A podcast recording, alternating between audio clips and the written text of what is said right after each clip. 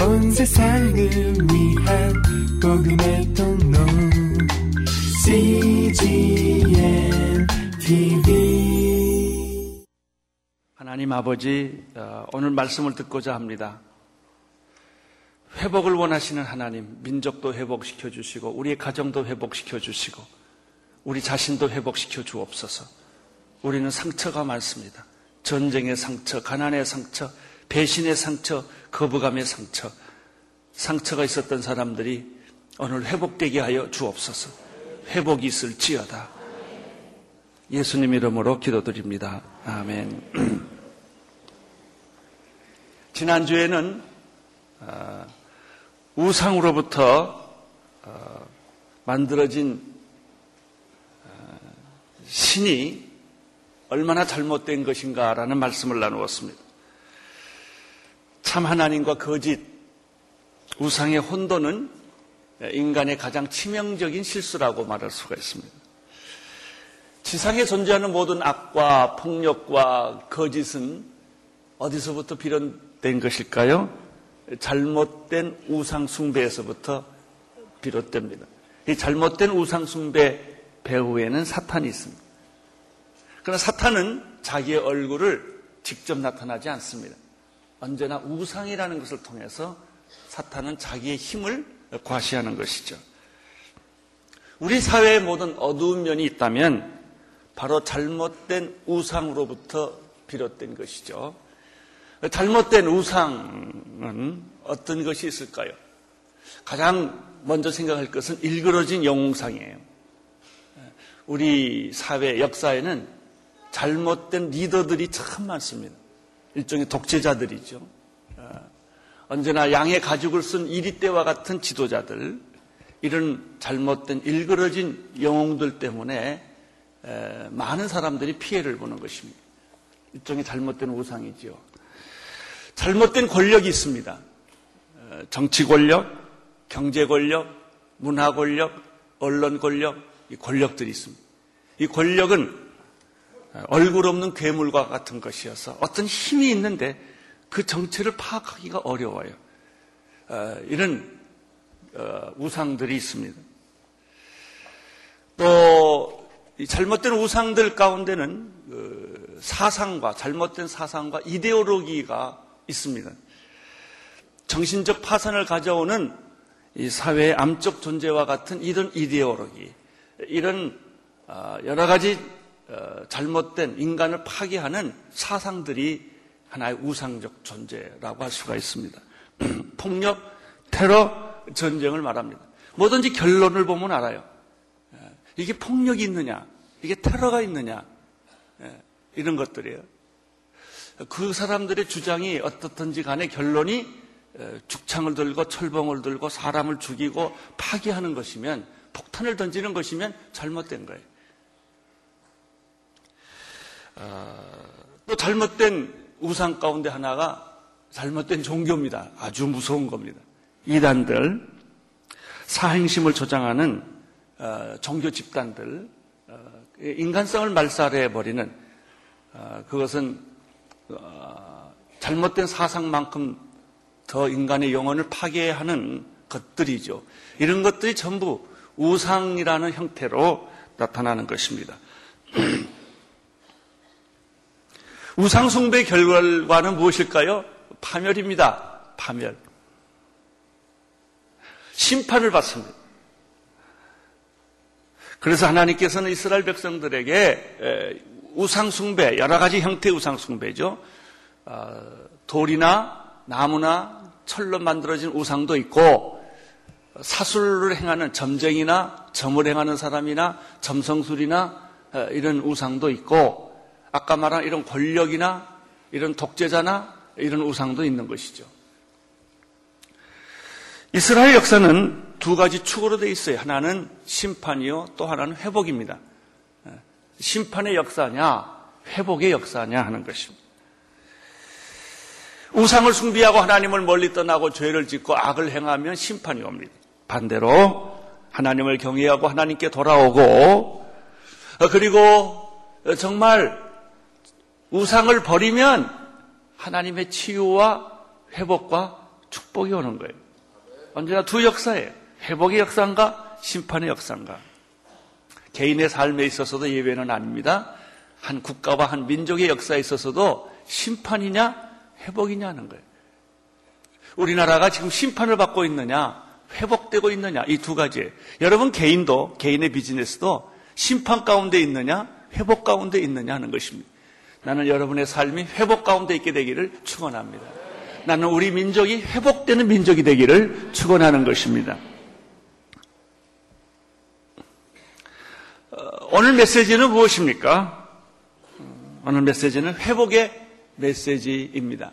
하나님께서 우상숭배를 해서 심판을 받았던 이스라엘 백성들을 그렇게 멸망과 저주 가운데 버려두지 아니하시고 비록 심판을 받았지만 다시 회복시키기를 원하시는 하나님의 마음 그것을 다짐하는 메시지가 오늘 읽은 본문에 나타납니다. 먼저 44장 21절 우리말 성경 세 번역으로 읽겠습니다. 시작. 야고바 이스라엘아 이것들을 기억하라. 너는 내 종이다. 내가 너를 만들었다. 그렇다. 너는 내 종이다. 이스라엘아 내가 너를 잊지 않겠다. 하나님의 그 회복의 첫 번째 메시지는 기억하라입니다. 기억하라. 이스라엘아, 야고바, 이것들을 기억하라. 회복은 하나님의 사랑과 은혜를 기억하는 데서부터 시작됩니다.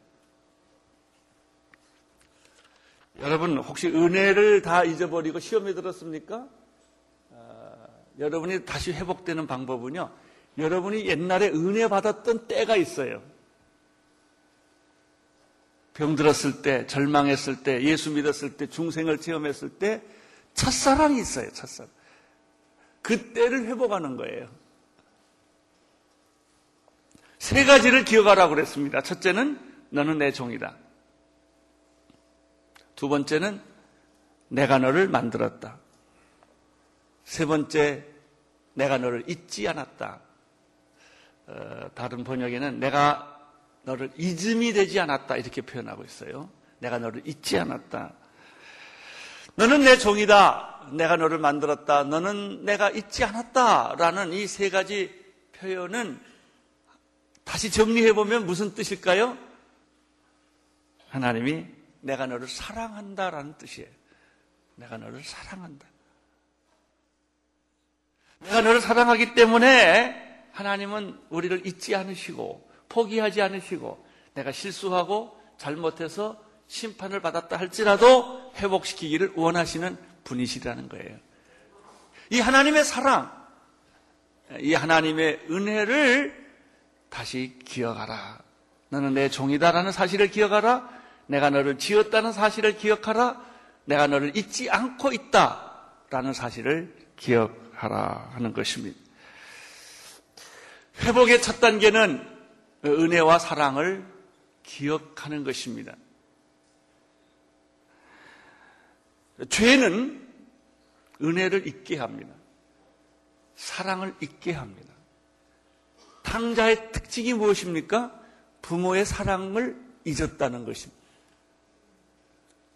집 나간 자식들, 여러분 자녀 가운데 부모에 대해서 거역하는 자녀의 특징은 뭐냐면 사랑을 잊었다는 거예요.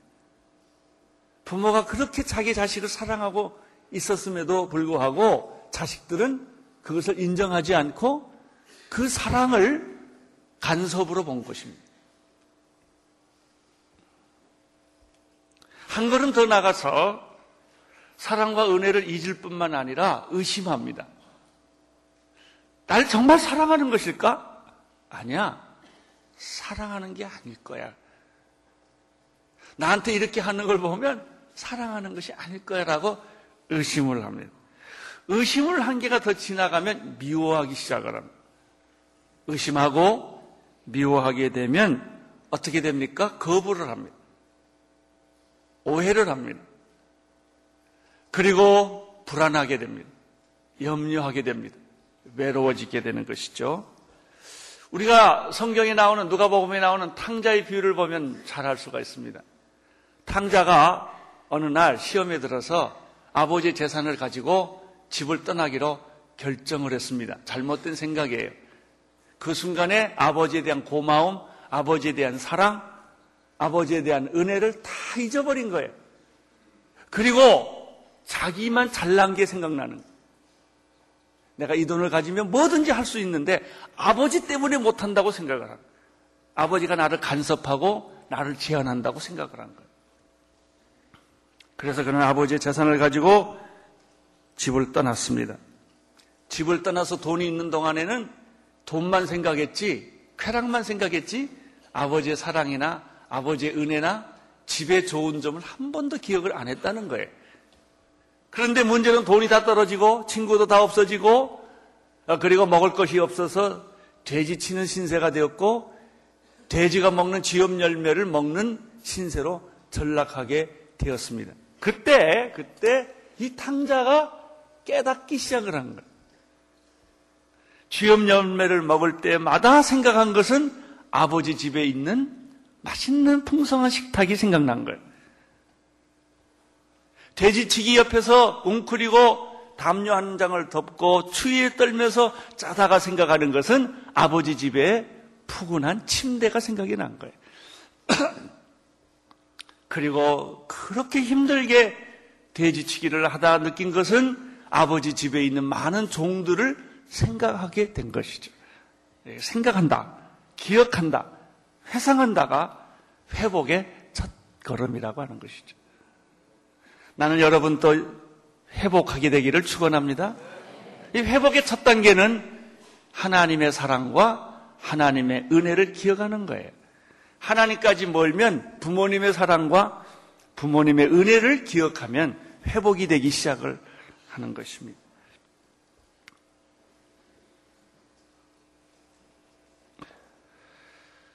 탕자는 드디어 내가 집으로 돌아가야 되겠다라는 생각을 하게 됩니다. 아버지의 사랑을 기억하면 회개가 나오기 시작을 합니다. 아버지의 은혜를 기억하기 시작하면 아버지의 집으로 돌아가야 되겠다라는 생각을 하게 됩니다. 아버지 집으로 돌아간다고 생각했을 때 탕자의 마음은 몹시 무거웠어요. 그래서 탕자가 무슨 생각하냐면 내가 아들이 아니지. 나는 우리 집의 품꾼의 하나로 생각해도 좋으니까 그렇게 자기 자신을 겸허하게 낮추기 시작을 한 것입니다. 세 가지를 기억하라고 했습니다. 너는 내 종이다. 내가 너를 지었다. 내가 너를 잊어본 적이 없다. 두 번째 회복의 메시지는 무엇입니까? 첫째는 하나님의 사랑과 은혜를 기억하라. 두 번째는 무엇입니까? 무조건 돌아오라고 하는 메시지입니다. 무조건 돌아와라.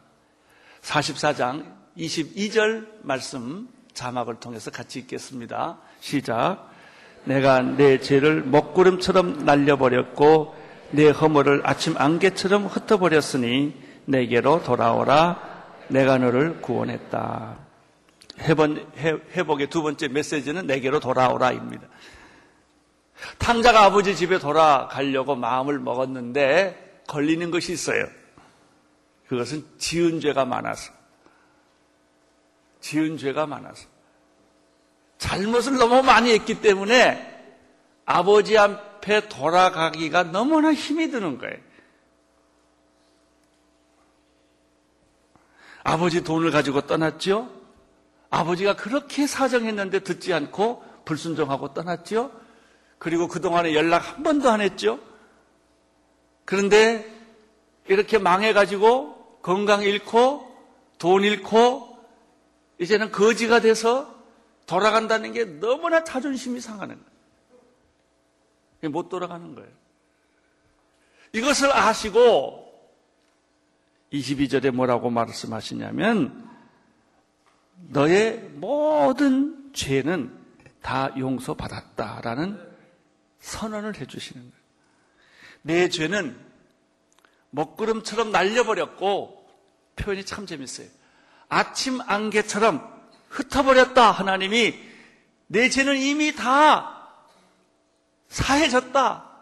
먹구름처럼 날려버렸고 아침 안개처럼 다 흐트러 버렸다. 이제는 너를 야단치고 너에게 책임을 묻고 너를 징계할 그런 죄는 다 없어졌다. 그런 뜻이에요. 그러니까 안심하고 돌아오라라는 뜻입니다. 시편 103편 102절에도 동의서에서 먼 것 같이 우리의 죄를 우리에게서 옮기셨다라는 표현이 있고요. 미가서 7장 19절에는 다시 우리를 공률히 여기셔서 우리 죄악을 발로 밟으시고 우리 모든 죄를 깊은 바다에 던지시리다라는 말씀이 있습니다. 동의서에서 먼 것처럼 우리 죄를 멀리 하시고 깊은 바다에 죄를 던지는 것처럼 던져주시고 빽빽한 구름이 사라진 것처럼 사라지게 하시고 아침 안개처럼 다 우리의 죄가 주원같이 붉을지라도 우리의 죄가 심각하게 더러워졌다 할지라도 다 흩어버릴 것이다. 눈과 같이 양털같이 깨끗이 다 씻어 주셨다라고 하는 것입니다. 사랑하는 성도 여러분, 여러분의 죄가 다 용서받았음을 믿으시기를 바랍니다. 탕자가 아버지 집에 돌아가려고 하는 마음을 가졌는데 오랜 시간이 걸렸어요. 갈까 말까, 갈까 말까. 왜냐하면 가려고 하니까 걸리는 게 너무 많은 거예요. 자존심도 상하고, 야단도 맞을 것 같고, 얼굴이 두꺼워서 돌아갈 수도 없고, 이런 갈등을 많이 가졌어요. 아무튼 이 사람이 얼마나 갈등했으면 내가 아들이 아니고 품꾼의 하나입니다. 라고 생각을 했겠어요. 이 말은 혼자 고민을 너무 많이 했다 그런 뜻입니다. 또 생각해보고, 또 생각해보고, 또 생각해보고 그런 거예요. 많은 죄인들이 하나님께 돌아오고 싶은데 못 돌아와요. 교회 가고 싶은데 못 가요. 그때 하나님이 주시는 메시지는 무엇입니까? 내 죄는 이미 용서를 받았다 하는 것입니다.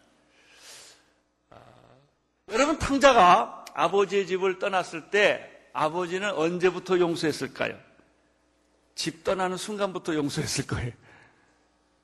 한참 있다 용서한 게 아니고 아, 아버지는 돌아오기만을 기다리는 그, 그것이 아버지 심정이에요.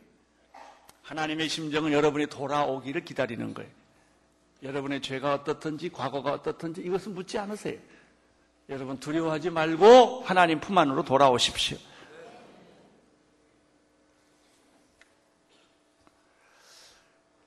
세 번째, 회복의 세 번째 단계는 무엇입니까? 23절, 44장 23절을 읽겠습니다. 시작. 여호와께서 이 일을 하셨으니 하늘아 노래하라. 땅 깊은 곳아 소리 높여 외치라. 산들아 숲과 그 속에 있는 모든 나무들아 노래를 터뜨리라. 여호와께서 야곱을 구원하셔서 이스라엘에서 영광을 받으셨다. 세 번째 메시지를 첫 번째 메시지는 기억하라. 하나님의 사랑과 은혜를 기억하라. 하나님은 너를 잊지 않았다. 하나님은 너를 포기하지 않았다. 하나님은 너를 지으셨다. 두 번째 메시지는 무엇입니까? 돌아오라. 내가 너를 구속하였다. 내 죄는 이미 다 용서받았다. 내 문제는 다 해결되었다. 내 빛은 다 감, 탕감되었다. 걱정하지 말고 돌아와라. 이게 두 번째 메시지. 세 번째 메시지는 하나님께서 이런 아름다운 일을 행하셨기 때문에 너는 찬양하라. 손을 들고 찬양하고 춤을 추며 찬양하고 그 앞에 경배하라. 이게 세 번째 메시지. 하늘아, 땅들아, 숲과 나무들아. 어, 이렇게 이야기를 하는 것이죠. 산, 땅, 숲과 나무, 이 모든 것들 은 무엇을 의미할까요? 어, 인생을 포함한 모든 삼남만상을 의미하는 것이죠. 노래하라, 외치라, 소리쳐라, 라고 말했습니다. 하나님께 소리 높여 찬양하고 어, 외치는 이유는 하나님이 야곱을 구원하셨기 때문이다. 야곱의 집을 구원했기 때문이다. 그래요. 예수 믿는 사람의 특징은 찬양이에요. 예수 믿는 사람들의 특징은 기뻐하는 거예요. 예수 믿는 사람의 특징은 춤추는 거예요. 예. 너무나 많은 크리스천들은 우울해요. 어두워요. 예, 예수 믿기 전에는 통곡을 해야 돼요. 울어야 돼요. 근데 계속 울지 않게 되기를 바랍니다. 예. 우는 것은 잠깐이요. 너무 심각하면 안 돼요. 예수 믿는 사람의 특징은 구원을 받았으면 이제 일어나셔야 돼요. 손을 펴야 돼요. 입을 열어야 돼요. 그리고 찬양해야 돼요. 그리고 여러분의 인생은 180도 달라져서 어둠에 살던 여러분이 빛으로 오는 것이고, 과거로 가던 여러분이 미래를 향해 가는 것이고, 부정적이고 어두운 말을 하던 여러분, 비판적이고 고발하던 여러분의 사고방식은 전부 바꿔서 긍정적이고 축복의 말을 하는 사람이 되는 것입니다. 여러분의 입은 욕을 하는 입이 아니라 남을 저주하는 남을 비판하는 입이 아니라 남을 축복하고 찬양하는 입으로 바꾸어지는 것입니다. 할렐루야. 세 번째 찬양하라. 노래를 터뜨려라. 이런, 이런 이야기입니다. 이런 의미에서 시편에 보면은 아, 하나님을 찬양하는 시편은 모두가 다 하나님을 찬양하는 시인데 어, 시편을 읽으면 이런 찬양으로 가득 차 있는 것을 발견할 수가 있습니다. 시편 145편 1절 한번 자막을 통해서 읽겠습니다. 시작. 왕이신 내 하나님이여 내가 주를 높이고 영원토록 주의 이름을 찬양하겠습니다.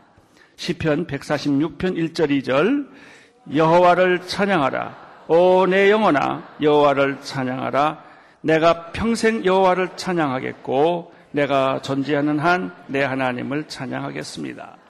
시편 147편 1절 여호와를 찬양하라 우리 하나님께 찬양하는 것이 얼마나 좋은지요. 그분을 찬양하는 것이 얼마나 기쁘고 당연한 일인지요. 시편 148편 1절 읽어 주세요. 여호와를 찬양하라 하늘에서 여호와를 찬양하고 높은 곳에서 그분을 찬양하라. 149편 1절 여호와를 찬양하라. 새 노래로 여호와를 노래하며 성도들의 집회에서 그분을 찬양하라. 시편의 마지막 150편 1절 여호와를 찬양하라. 그분의 성소에서 하나님을 찬양하라. 그분의 능력이 머무는 하늘에서 여호와를 찬양하라. 그리고 제일 마지막 절 6절 시작 호흡이 있는 모든 것들은 여호와를 찬양하라. 여호와를 찬양하라. 할렐루야. 예, 하나님을 만난 사람들. 다윗은 그렇게 많이 울었지만 눈에 진물이 날 만큼 울고 회개를 했지만 그게 결론이 아니에요. 다윗의 결론은 찬양이에요. 찬양으로 바뀌어졌어요. 여러분의 인생은 비극이 아니라 축복입니다. 여러분의 인생은 눈물이 아니라 찬양입니다. 여러분, 기쁨으로 여러분의 인생의 후반전을 맞이하십시오.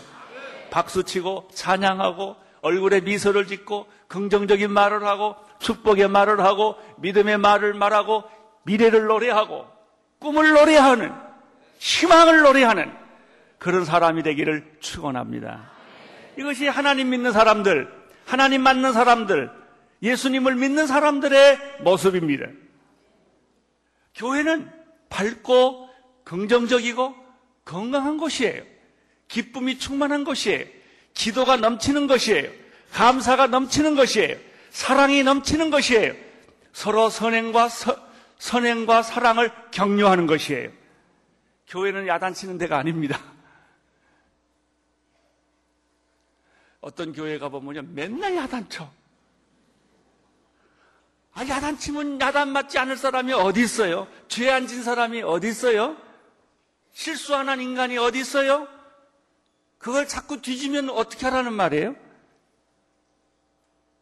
하나님은 당신의 죄를 다 용서하셨습니다. 씻어주셨습니다. 오늘 성경에 보면은 하나님은 우리의 죄를 먹구름처럼 날려버렸다고 그랬습니다. 아침 안개처럼 다 흩어버렸다고 말씀하셨습니다. 이제 여러분의 인생은 새로워진 거예요. 달라요. 할렐루야. 밝게 사십시오. 건강하게 사십시오. 희망적으로 사십시오. 희망의 노래를 하십시오. 찬양하십시오. 찬양을 터뜨리세요.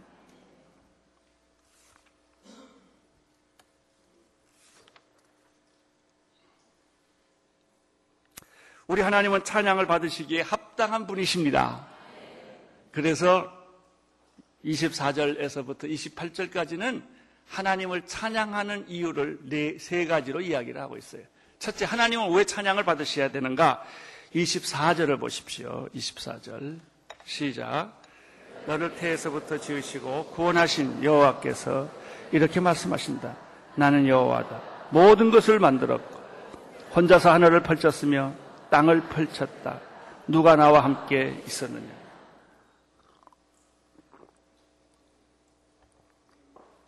왜 하나님을 찬양해야 되는가?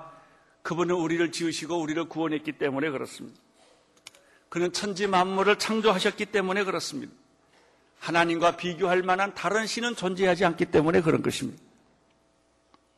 너무나 가짜 신이 많으니까 하나님 이런 말을 해요.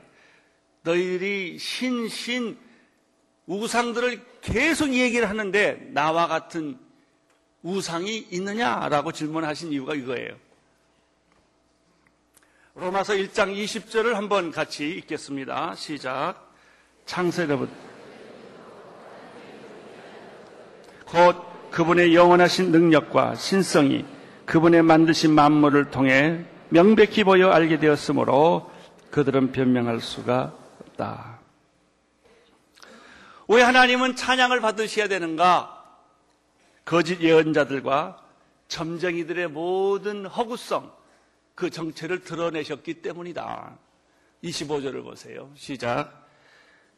거짓 예언자들의 징조를 무효로 만들었고, 점쟁이들을 멍청이로 만들었다. 지혜로운 사람을 물리쳐 그들의 자식을 시시하게 만든다. 멍청이로 만든다는 말은 미치기, 미친, 미친다 그런 뜻이에요. 시시하다라는 뜻은 어리석다라는 뜻이에요. 고대 세계에는 점성술로 가득 차 있습니다. 고대 세계의 학문이라든지 고대 세계의 지혜라든지 하는 것은 전부 점성술이나 어, 이런 어, 마술이나 술사들에 의해서 이루어진 거예요. 그래서 그들이 예언하는 대로 정치를 했던 것이죠.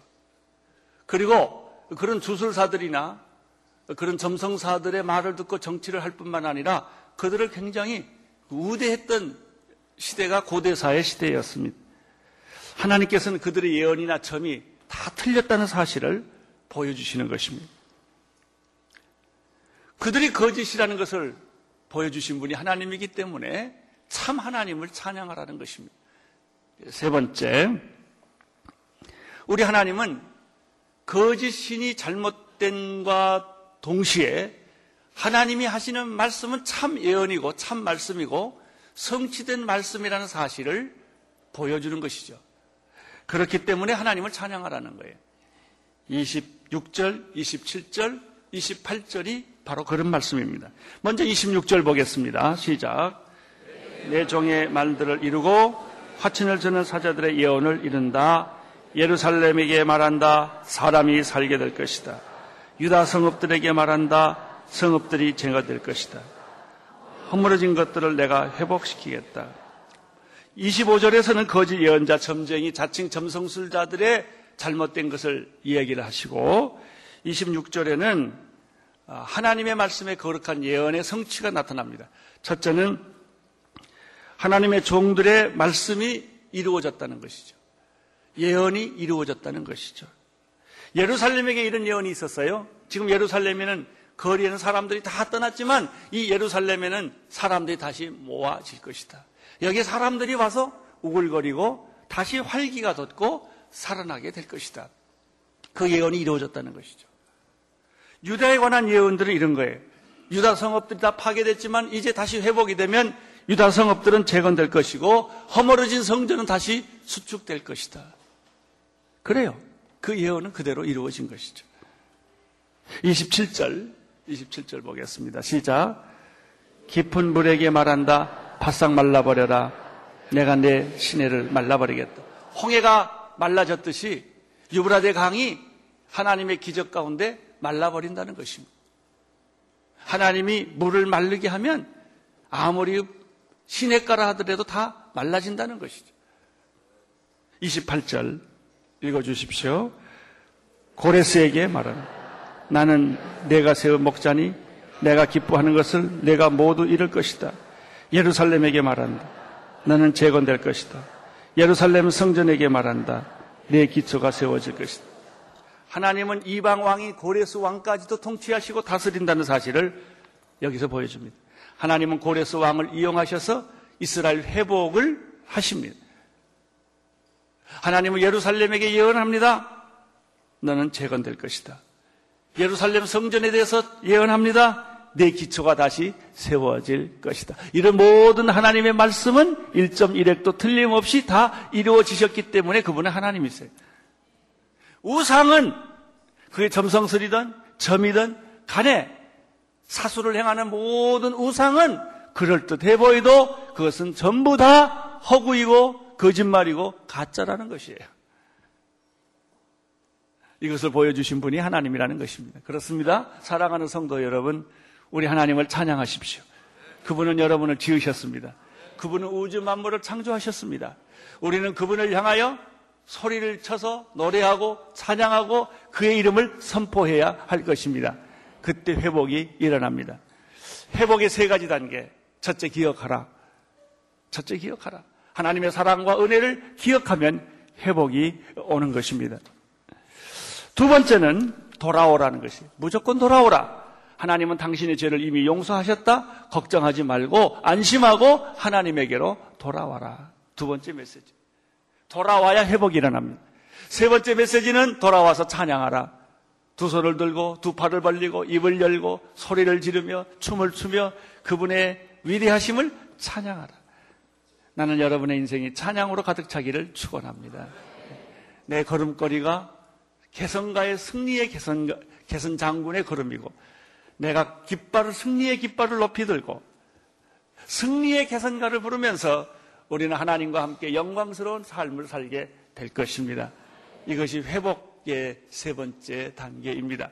하나님의 축복이 온누리 교회에 있게 되기를 바라고 여러분에게 있게 되기를 바라고 우리 민족에게 있게 되기를 축원합니다.